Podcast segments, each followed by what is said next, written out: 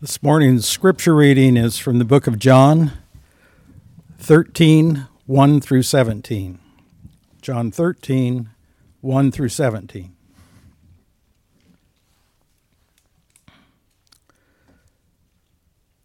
Now, before the feast of the Passover, Jesus, knowing that his hour had come that he should depart out of this world to the Father, having loved his own who were in the world, he loved them to the end. And during supper, the devil having already put into the heart of Judas Iscariot, the son of Simon, to betray him, Jesus, knowing that the Father had given all things into his hands and that he had come forth from God and was going back to God, rose from supper, laid aside his garments, and taking a towel, he girded himself about. Then he poured water into the basin, and he began to wash the disciples' feet, and to wipe them with the towel with which he was girded. And so he came to Simon Peter. Peter said to him, Lord, do you wash my feet? Jesus answered and said to him, What I do you do not realize now, but you shall understand hereafter. Peter said to him, Never shall you wash my feet. But Jesus answered him, If I do not wash you, you have no part with me. Simon Peter said to him, Lord, not my feet only, but also my hands, my head. Jesus said to him, He who has bathed needs only to wash his feet, but is completely clean. And you are clean, but not all of you. For he knew the one who was betraying him. For this reason he said, Not all of you are clean.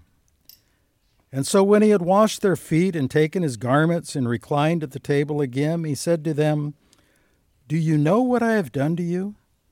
You call me teacher and Lord, and you are right, for so I am. If I then, the Lord and the teacher, washed your feet, you also ought to wash one another's feet. For I gave you an example that you also should do as I did to you. Truly, truly, I say to you, a slave is not greater than his master, neither is one who is sent greater than the one who sent him. If you know these things, you are blessed if you do them.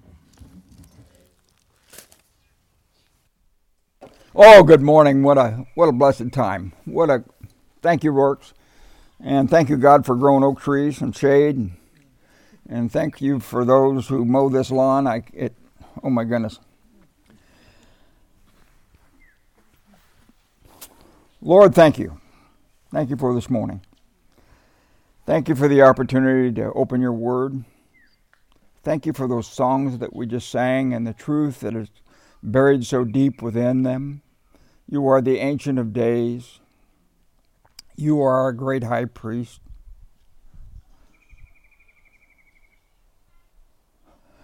Lord, help us to know and relax in those truths, to rest in you, but to rest in the sense of gaining our energy and gaining our enthusiasm for you and touching the lives of those around us.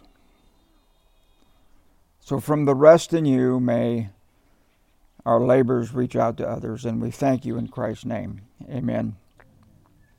Uh, this Sunday, God has sort of laid on my heart a, I, um, a message, a, a study, if you will, uh, for those of you that are raising children, for those of you that are in the process of discipling your young ones and bringing them up. The others of you that are here, you can listen. It, it won't. It, will be good for you. Uh, but uh, on my heart of late has been uh, the idea of bringing our children up in the nurture and admonition of the Lord to have them not only make some sort of a profession of faith in you, trusting Jesus as their Savior, or however we might label that, but going on in the faith and following the Lord Jesus in their life. You see, we, uh, I, I, guess it, what it brings it home to me in the day in which we live, in the day of masks, in the day of broken culture, in the day of broken homes, in the day of broken hearts, in the day of um, messed up a lot of things. Um, we talked we talked about our schedule. What's our what's what's your schedule going to be this week? I don't know for sure what my schedule is going to be this week or this year or next year. Uh, we had the we were uh, some of us were going to head to Israel in March and and um, with Libby and and uh, oh my gosh, Kibby, I'll get it right. But um, that got canceled. It's scheduled for next March. Is that going to happen? you know, is there going to be a trip to Israel for me uh, next March? I wouldn't bet on it. I wouldn't bet on anything for the future. Uh, I, we just don't know. And, you know, that to me is begin to get into my heart and be a good thing. That, that's begin to say to me, where is your trust and, and what brings you joy and what brings you delight and what brings you assurance and what brings you peace? What brings you direction in life? You know, it's a time when we think about our physical safety, we think about our health, we think about our freedoms, we think about opportunities. We often say, and I hear say, and have probably said it myself several times, boy, I'm kind of apprehensive about the future that my children are going to experience. And as you, as young parents, raising your children, that would be a natural response to the way we're living and what's going on in our world and country our whole world. That would be a natural response. And sometimes we express that as fearful of what's coming. And I would just say to you and ensure you as and encourage you as young parents raising your children that's not what scares me. What the future brings is not what scares me. What scares me or brings me concern is that will my children, will my grandchildren, will your children, and will your grandchildren know, love, and follow Jesus? Because that's really all that really matters. Christianity doesn't guarantee physical safety. Christianity doesn't guarantee good health. Christianity doesn't guarantee freedom. Christianity doesn't even guarantee opportunity. It doesn't guarantee nice homes. It doesn't guarantee nice neighborhoods. It doesn't guarantee nice schools. It doesn't even guarantee loving and understanding friends. Those things are not guaranteed to us as followers of Christ. And sometimes we act as if we think they are or should be. What is guaranteed? Well, you can name them. I just wrote a few things down here. Guaranteed as a follower of Christ, I am guaranteed peace. Even in the midst of turmoil, I'm guaranteed peace. Even in the midst of heartache, I'm guaranteed joy. I'm guaranteed eternity with my Savior and with my believing friends. Those are guaranteed. I'm guaranteed a friendship with the creator of this universe. That he speaks us into existence and then he calls us his friends. Wow. We're guaranteed his constant presence in the person of the Holy Spirit. We're guaranteed His ears that will listen to us and hear us and hear our pleas and pleas and hear our cries and hear our praises and hear our fears and hear our worries and hear our confessions. He is listening to his children. We are guaranteed his forgiveness and we are guaranteed his direction. So, with those things in mind, what do we want to pass on and instill in our children more than any other thing? And that's this relationship with Jesus Christ that's on a solid foundation, on a solid rock.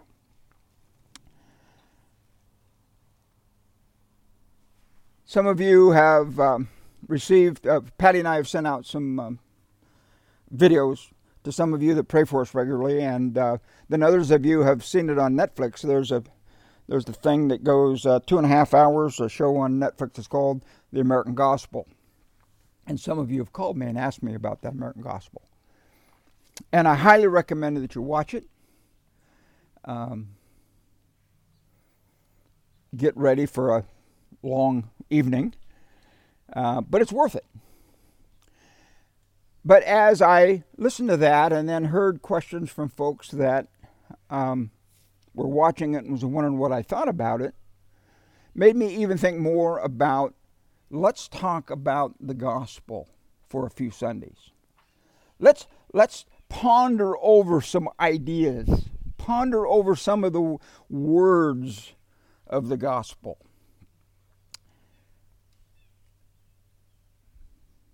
Do, do we understand the gospel? Or can we have a better understanding of the good news of the gospel? And so that's where we'll turn this morning. And if you'll turn with me to 1 Corinthians chapter 15, we will look at um, just the plain statement of the gospel that Paul makes in chapter 15, verses 1 through 3.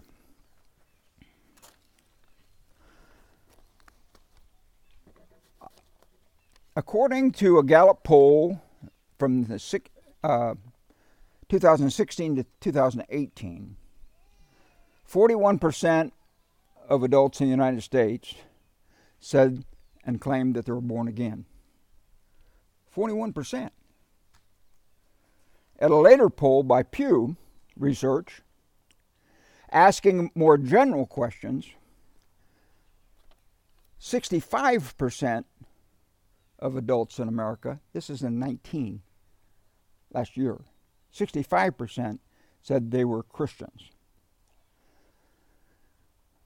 Now, I don't know about you, but I think there's a misunderstanding somewhere about being born again and being a Christian. Now, maybe there are, or maybe there was 41% of our population born again in that period of time they tested six, in your 16 to 18. But from what I see in the pages of Scripture and what I've observed in my own life, when people are born again, when they come to Christ, and our little Christ is what Christian means, says the, the, the disciples were first called Christians in this town. So my observation of that is it's pretty life changing. Now, there is the possibility that people can be born again and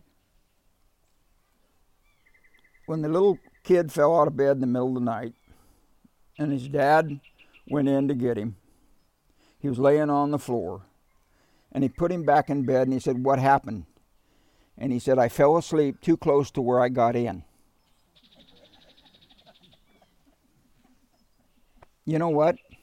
I think I, I, think that's an issue, and I think that's a problem, and I think that's something that needs to be addressed in the body of Christ, the discipleship of believers. But I think the other thing that also needs to be questioned is, and the Bible tells us to question this in our lives, is are we in? Are we in? Are we believers? Are we born again? And so, as we look at the gospel, I wanted to examine some things here, read you some things, and throw out some thoughts to you. And I, I, I honestly don't claim at all to be the expert on this subject. What I am doing, I'm perusing through Scripture, I'm talking to folks, I'm, I'm trying to understand what it is that happens in lives that I have had a part in that profess Christianity and profess to be saved, but years later show no sign or desire to follow Christ. And so I, I, I look at my own teaching and I look at my own discipling and look at my own counseling with folks. And I said, Jerry, the last thing you want to do is to give somebody false hope that they're a Christian. Now, I'm not judging whether any of those people that I'm talking about are unsaved or saved. I'm just saying that it certainly looks like the fruit of their lives doesn't look like much of a change. Much of the result of being born again.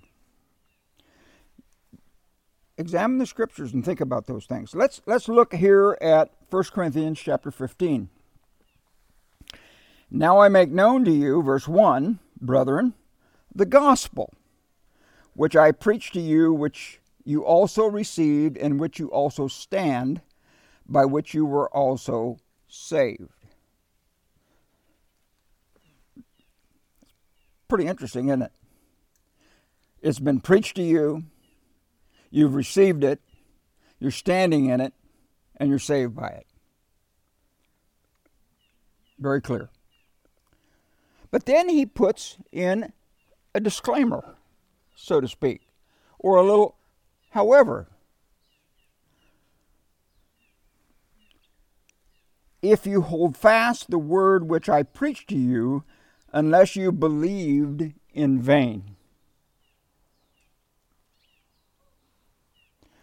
So, according to that verse, there seems to me to me to be a belief that could be in vain.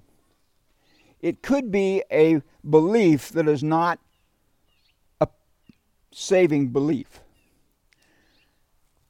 Could he be referring to the, the belief that James is talking about when he said, You tell me you have faith, but your faith without works is dead. How can that faith save you? Or he could be talking about the faith that James talks about that Satan and the angels have, a belief that they have in Christ. It is a non submissive faith or belief. They believe, but it's not something that ever leads them to submission. God forbid. Could it be seen in the parable of the sower? or the parable of the soils, whichever way you want to call that in Matthew, where the Word of God is spread out and it falls on hard ground, shallow ground, thorny ground, good, good ground. And as we read through that passage and understand it, there's three soils there that eventually reject it. There's one soil that produces fruit albeit some a hundredfold, albeit less, and I'll be, you know, not all the same kind of fruit, not not all fruit as much. But there certainly seems to be the idea that a some belief of some kind can be raised up and flourish for a while, and when the cares of this world come in and choke it out. Now, that could be what he's talking about here when he says, if you've, unless you've believed in vain. That's not really where I want to go this morning. I just want to bring that to your attention. Maybe we can come back to it at another Sunday. But he says this in verse 3 For I delivered to you as of first importance what I also received that Christ died for our sins. Now that's interesting because he doesn't say that Jesus died for our sins. There's other places that are going to include Jesus in it, but here he says Christ died for our sins. And so that raises the question in my mind when we think about the gospel, when we think about who we place our faith in to be saved, who is it? Who is it that we're placing our faith in? Who is it that we're accepting this gift of the forgiveness of sins from? Well, Scripture teaches it's Christ, the Messiah, the anointed one of God. We follow that him through clear through the Old Testament. It starts in Genesis and it goes clear through the Bible. That is the creation, creator in Genesis chapter 1. He's the one in the burning bush that says, Hey, Moses, come here. And then you know what he tells Moses? What does he tell Moses? Take off your sandals, friend, you're on holy ground. It's that same God that appears to Joshua in Joshua chapter 5 as the Lord, as the captain of the Lord of the host, Lord of hosts, or, Lord, or host of heaven, some interpret. And he tells Joshua, Take off your shoes. This is holy ground. You're in the presence of God. So, this Christ from the Old Testament that we see as King of Kings and Lord of Lords and Ancient of Days and, and the High Priest of the Old Testament is this one that goes to the cross for us. He's the Christ, the Lord of Lords, the King of Kings.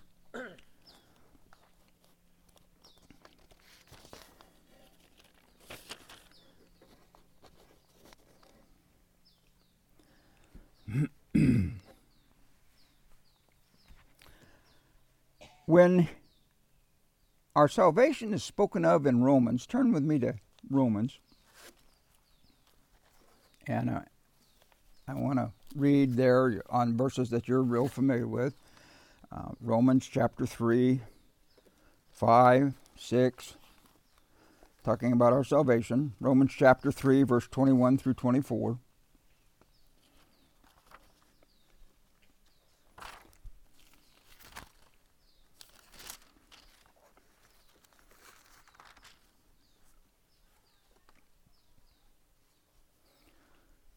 Now, apart from the law, the righteousness of God has been manifested, being witnessed by the law and the prophets, even the righteousness of God through faith in Jesus Christ. There he is. He's Jesus, he's Christ. For all those who believe, for there is no distinction, for all have sinned and fall short of the glory of God, being justified as a gift by his grace through the redemption in Christ Jesus.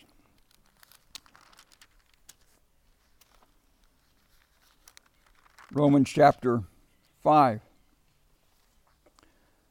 verses 6 through 11. For while we were still helpless, at the right time, Christ died for the ungodly. For one will hardly die for a righteous man, though perhaps for a good man someone would even dare to die. But God demonstrates his own love toward us that we were yet sinners, Christ died for us much more than having now been justified by his blood, we shall be saved from the wrath of God through him. For if we were enemies, we were reconciled to God through the death of his Son. Much more, having been reconciled, we shall be saved by his life. And not only this, but we will also exalt in God through our Lord Jesus Christ, through whom we have now received reconciliation. Chapter 6, verse 23. For the wages of sin is death, but the free gift of, is eternal life through Jesus Christ our Lord. Now, Lord, in, in, in some of these passages, that doesn't necessarily mean um, Jehovah God, but it always means somebody that is in charge, somebody you submit to, somebody that is worthy for you to follow. Um, in 1945, a gentleman, um, I've read a little of his stuff. I, am not, I'm not crazy about him as a writer necessarily or as a preacher, but I was reading some of his stuff not long ago about his passage, his um, take on this passage uh, in John chapter 13 that we read. I, I, just want to read a little of this to you. It's uh, 75 years ago, and actually, in other comments that I'm not going to read to you, he was concerned that our hymns are about Jesus, Jesus, Jesus, and not so much about Christ Jesus our Lord. And he, he it was bothering him that um, we seem to be maybe letting slip away uh, the whole identity of Jesus. He says this, uh, um, John 13 13, we'll turn to it in a minute. He says, You call me Master, Lord, and Lord, and you say, Well. That's right, for so I am. Surely this is sufficient, this man says, surely this is sufficient for any humble minded Christian. If our blessed Redeemer says we say well, we say this well, when we address him as Master and Lord, how can we afford to speak of him in terms upon which his approval is not stamped? Now, you can take all this with a grain of salt, you know, I, but I'm throwing it out there for you because it, it challenges my thinking. Never once do we find the apostles addressing him as Jesus while he was with them on earth. That may surprise you. When he exhorted them to make a request of him for an increase of laborers, remember when he said that? Pray ye therefore who? The Lord of the harvest. When he set forth his disciples to secure the donkey on which he was to ride in Jerusalem, he ordered them to say, Jesus told, Jesus said? No, he said, the Lord hath need of him. When he required the use of the upper room, it was the, the Lord saith, my time, my time is at hand. I will therefore keep the Passover at thy house. Turn with me to John uh, chapter 13.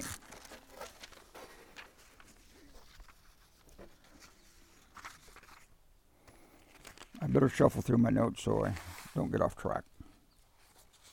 Well, I always get off track, so that probably doesn't make much difference.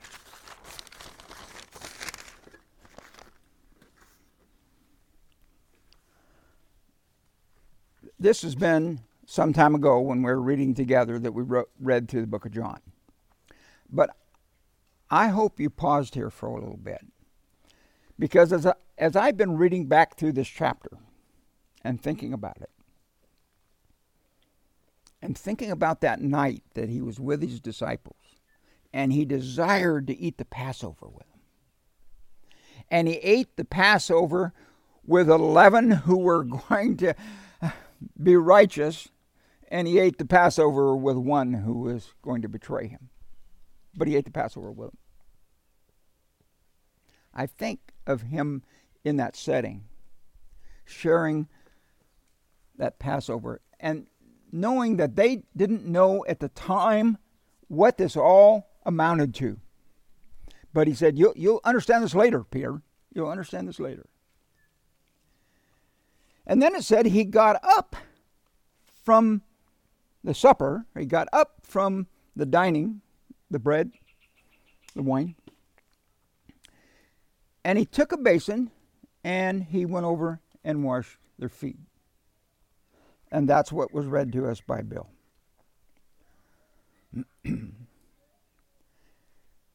it is to me, when I read this, this is one day away from the crucifixion. This is that God of the Old Testament and of the New, who was the God of creation, the God of the burning bush, the God who spoke to Joshua and told him, both he and Moses, take your feet off, this is holy ground. This is that same person of the Godhead, the Lord Jesus Christ. And he is showing his humility before them. As I've been reading this, it's to me, it's like holy ground. You, you read through this chapter and, and you see the Savior, the God of gods and Lord of lords, that can speak, has spoken universe into existence. And yet here he is bowing down here. This is the kind this is the Savior. This is the King, if you will. This is the great high priest, if you will, that we have.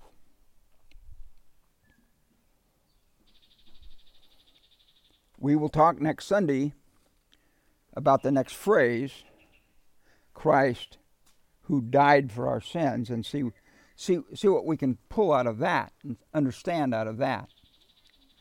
But here, pressed on my mind, is the idea that the Savior is the Christ, the Anointed One, the Son of God, the Lord of Lords. Which causes me to ask the question of myself In my living and in my inviting others to join me as a follower of Christ, Am I portraying him for who he is? Savior, Lord of Lords, and King of Kings.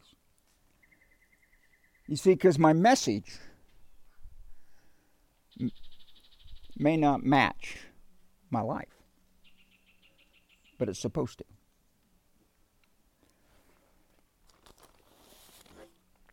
Got one other thing I want to read to you in a moment, but I, I thought I would do as a demonstration, and I I asked my brother out here if I could wash his feet, and uh, he and his wife, and they said yes. And I, I just think that as I, I think of going to get that basin and washing their feet, what a Savior. What a God. What a King of Kings.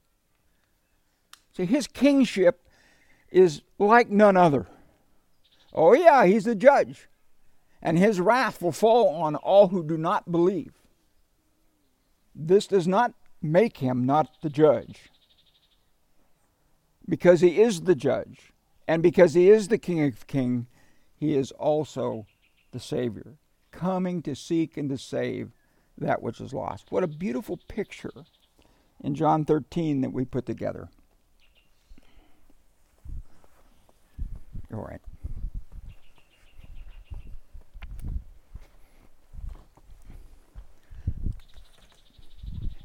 If I would have thought of it, I would have put ice water in this. Oh.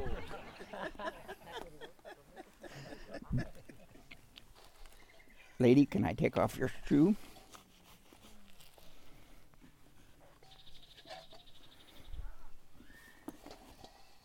Ooh, what pretty feet.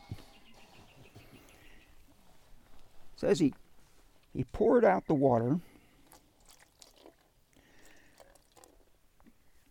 and what was Peter's reaction? Oh, not me. Not me.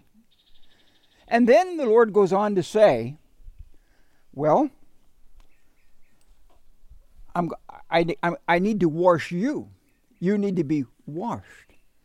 And that's when Peter is saying, Wash all of me. And he said, Well, you are washed, but not all of you. You see, there's a picture in there of the washing of regeneration of Christ regenerating us by his blood. But then there's the picture of the daily need to wash our feet, to wipe the dust of this world off of them, the sins in our life.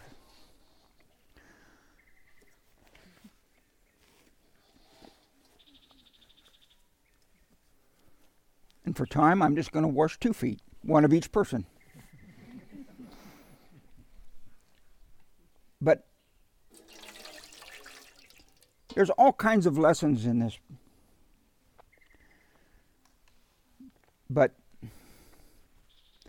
that we need to do it to one another, that we need to humble ourselves before one another, that we need to serve one another. But the real lesson to me is letting my mind and my heart dwell on a King of Kings and Lord of Lords that would stoop down and wash my feet. The humble Christ.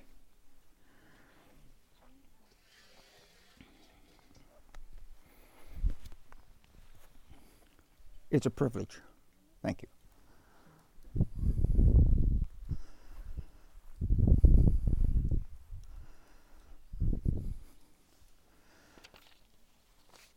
Sometimes, in talking about his compassion and talking about his love and talking about his servanthood,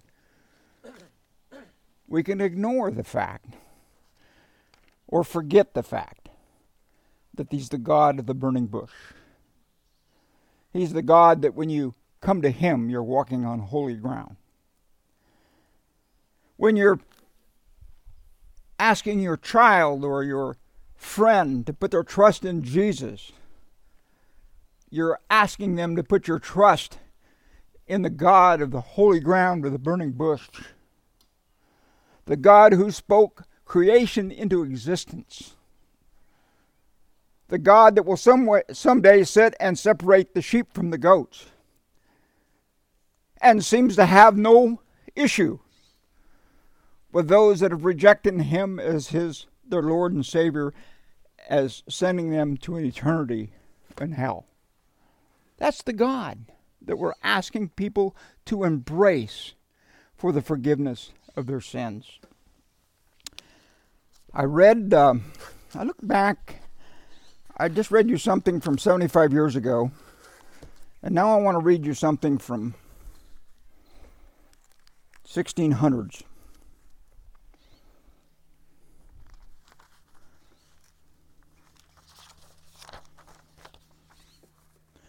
It's in the Westminster Shorter Catechism, 1674. What did the old boys think? How is Jesus Christ? The question, this is a set of lessons. How is Jesus Christ to be received by faith? Jesus Christ, the answer, is to be received by faith as he is offered to us in the gospel. I want that. That's cool. Next question How is Jesus Christ offered to us in the gospel?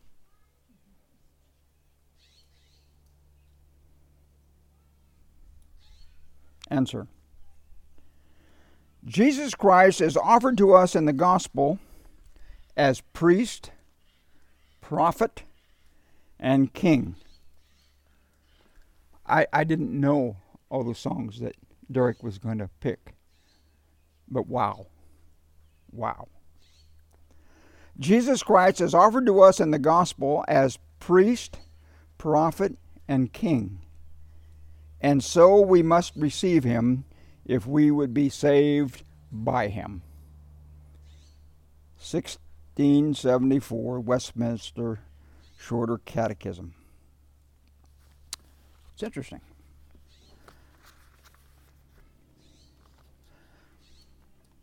it's it's been encouraging to me and a little bit more than challenging to me to say I was going to bring four messages on the gospel according to Scripture.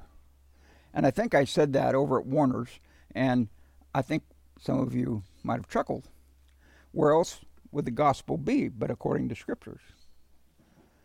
But when we search all the Scriptures, challenges us to see if in my own life am I saying just Jesus? Am I saying Christ Jesus? Am I saying Christ Jesus, my Lord? And I trust if you're here this morning and you've been wrestling with some of these things and maybe you're new to the group or maybe you maybe you haven't been coming to church very long and maybe you're trying to examine um, what it is that Christians really believe. Well, Christians believe that Jesus Christ is the creator, the great high priest that takes intercession for us. He is the King of kings and the Lord of lords. And we take the gift of salvation from him and accept it. We're accepting it from that person, King of kings, Lord of lords, the great Jehovah God. And I would urge you that if you're not a believer, if you haven't made that decision yet, I was just sharing with somebody yesterday that my dad, one of the best and greatest, if I could say that, men that well that I've known, was in his sixties, knew the gospel. Oh, I mean, how could he not know it? It had been hammered at him for 40 years or more, 50. And he related the story that I was mowing in the bottom meadow. And I put my head, stopped the tractor, took it out of gear, put my head down on the steering wheel and cried to God, Please forgive me, save me. Yeah. A belief turned to submission. Where does salvation take place in those situations? Listen, I'm just a country boy trying to work my way through Scripture. Don't ask me hard questions. But he got saved. He was saved after that. I'll tell you that. And his life changed after that. There was fruit for repentance.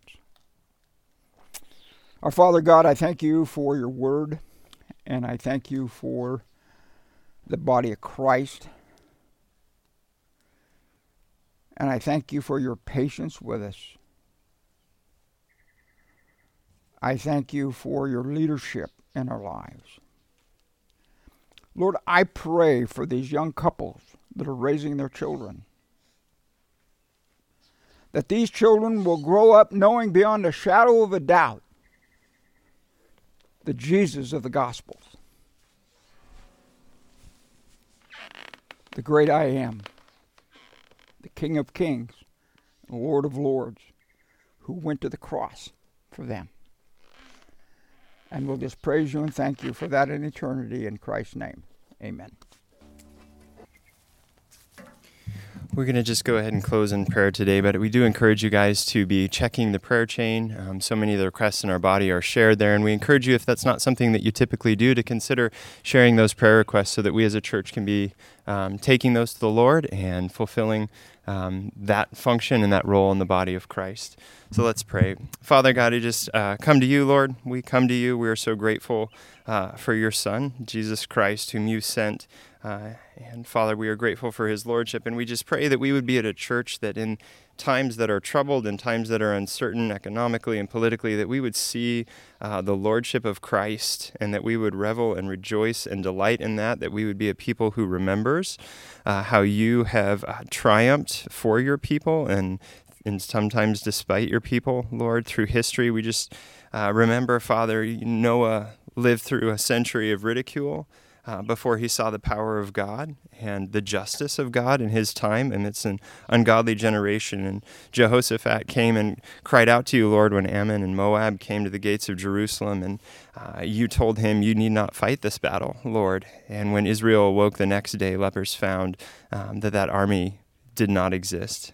And Father, we know that Mary and the apostles and the disciples who knew and loved Jesus Christ watched him die before they watched him rise from the dead. And we just pray that we would be a church that remembers uh, the end that you have said unequivocally that you will reign, that your church will persevere, uh, and that the gates of hell will not be able to resist the gospel and the power of Jesus Christ. And so we just pray you would strengthen our hearts. And as we wait for that day, we just pray for um, our needs in our own midst. I just thank you so much for uh, this little girl, Magnolia Mather, and for her family as they've trusted in you and looked to you even through heartache. And, and they have uh, been granted a healthy daughter who is born. And Father, we just pray for Shannon. Uh, I know she's has an ulcer, and I just pray for her body that it would recover and that the doctors would be able to uh, help her and guide her. We just pray, Lord, that there would be a, a dietary fix to that that wouldn't require a lot of invasive medicine or surgery, Lord. We pray for uh, Bob Parker, who's unable to uh, swallow well and is losing weight and, and struggling with that. I just pray ask, Lord, that uh, you would just give his doctors wisdom, and, and we do pray that that wouldn't be a resurgence of his cancer, Lord. But we know he, he knows you and he trusts you, and I just pray that he would uh, seek you in this time and help us to uh, uphold him in prayer. And Father, I pray for Doug Cowell, Lord, uh, and his lung cancer, that you would sustain him, that he would uh, know uh, in this uh, time of struggle uh, your your power, not just as a deliverer, but as a sustainer. And we just pray um, for so many, Lord, that that this would be a time uh, of just greatest rejoicing, a greatest growth in their faith as they struggle through the the difficulties of life, but see you in the midst of that. And Lord, I just also don't know why, but in this morning was thinking about. Um, uh, the Mathers and how they have uh, lost children to death, but how there are also others in our church who have uh, not lost children physically, but those children are not following you. And I just pray, Lord, that you would um, uh, give us as believers hope that you are a God who seeks and saves the lost uh, and that until they uh, are departed from this world, there is always hope that you will reach them and that you will take hearts that are stone and make them flesh, and that you will show them your grace and your love, and that we might be here to witness your power in that process. We love you, Lord Jesus, and we are so grateful for you. It's in your name that we pray. Amen.